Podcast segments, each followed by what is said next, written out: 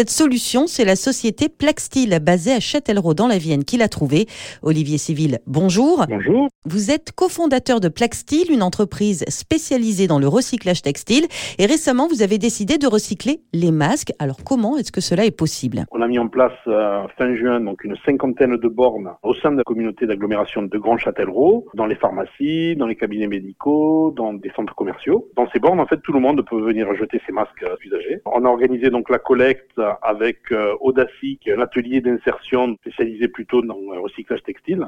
Et donc Audacy nous fait la collecte de toutes les bornes une fois par semaine ainsi que euh, la mise en quarantaine des masques. Donc en fait, avant toute chose, oui, on met les masques en quarantaine quatre jours pour être sûr qu'il n'y ait plus aucune problématique en fait de virus sur les masques même. Donc c'est en fait une sorte de sas de décontamination. Et ensuite, qu'est-ce qu'il se passe? Audacy va enlever la barrette métallique au-dessus des masques et ensuite on récupère les masques sans leur barrette métallique et on va les broyer, on va les passer aux ultraviolets très très forts pour à nouveau décontaminer toute la matière une fois les confettis de matière. Et ensuite, avec ces confettis, on va faire une matière qui est euh, nouveau plastique, qui est injectable comme n'importe quelle matière plastique. Et donc, on peut faire tout type d'objet avec cette, cette matière. Et donc, quel type d'objet vous pouvez fabriquer? On fait des attaches masques qu'on accroche derrière la nuque, en fait, pour pas que ça irrite le derrière des oreilles.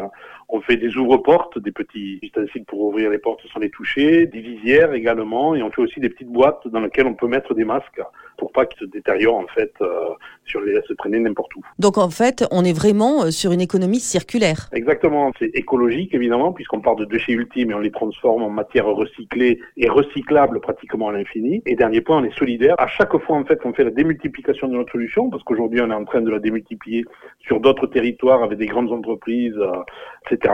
On le fait à chaque fois avec des ateliers d'insertion locaux et qu'on associe systématiquement pour qu'à eux aussi, ça leur amène une activité supplémentaire et que ça ne profite pas uniquement à une logique, je veux dire, mercantile. On n'est pas du tout dans cette, dans cette logique-là. Et à ce jour, ce sont près de 200 000 masques qui ont été traités et recyclés avec l'objectif désormais de développer cette solution dans d'autres régions.